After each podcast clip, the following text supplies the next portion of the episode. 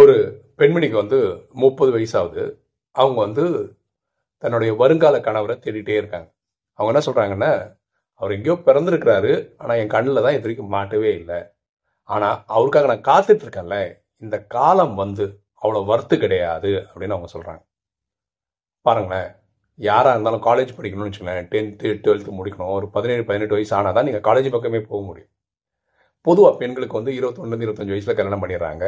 ஆண்களுக்கு இருபத்தேழு இருபத்தொம்பது வயசில் கல்யாணம் பண்ணுறாங்க ஸோ காலத்துப்படி நம்ம சில விஷயங்களுக்காக காத்து தான் இருக்கணும். ஆனால் அது வர்த்து இல்லை அப்படின்னு நினைக்கிறது வந்து அவ்வளோ கரெக்டு கிடையாது. எண்ணம் போல் வாழ்வு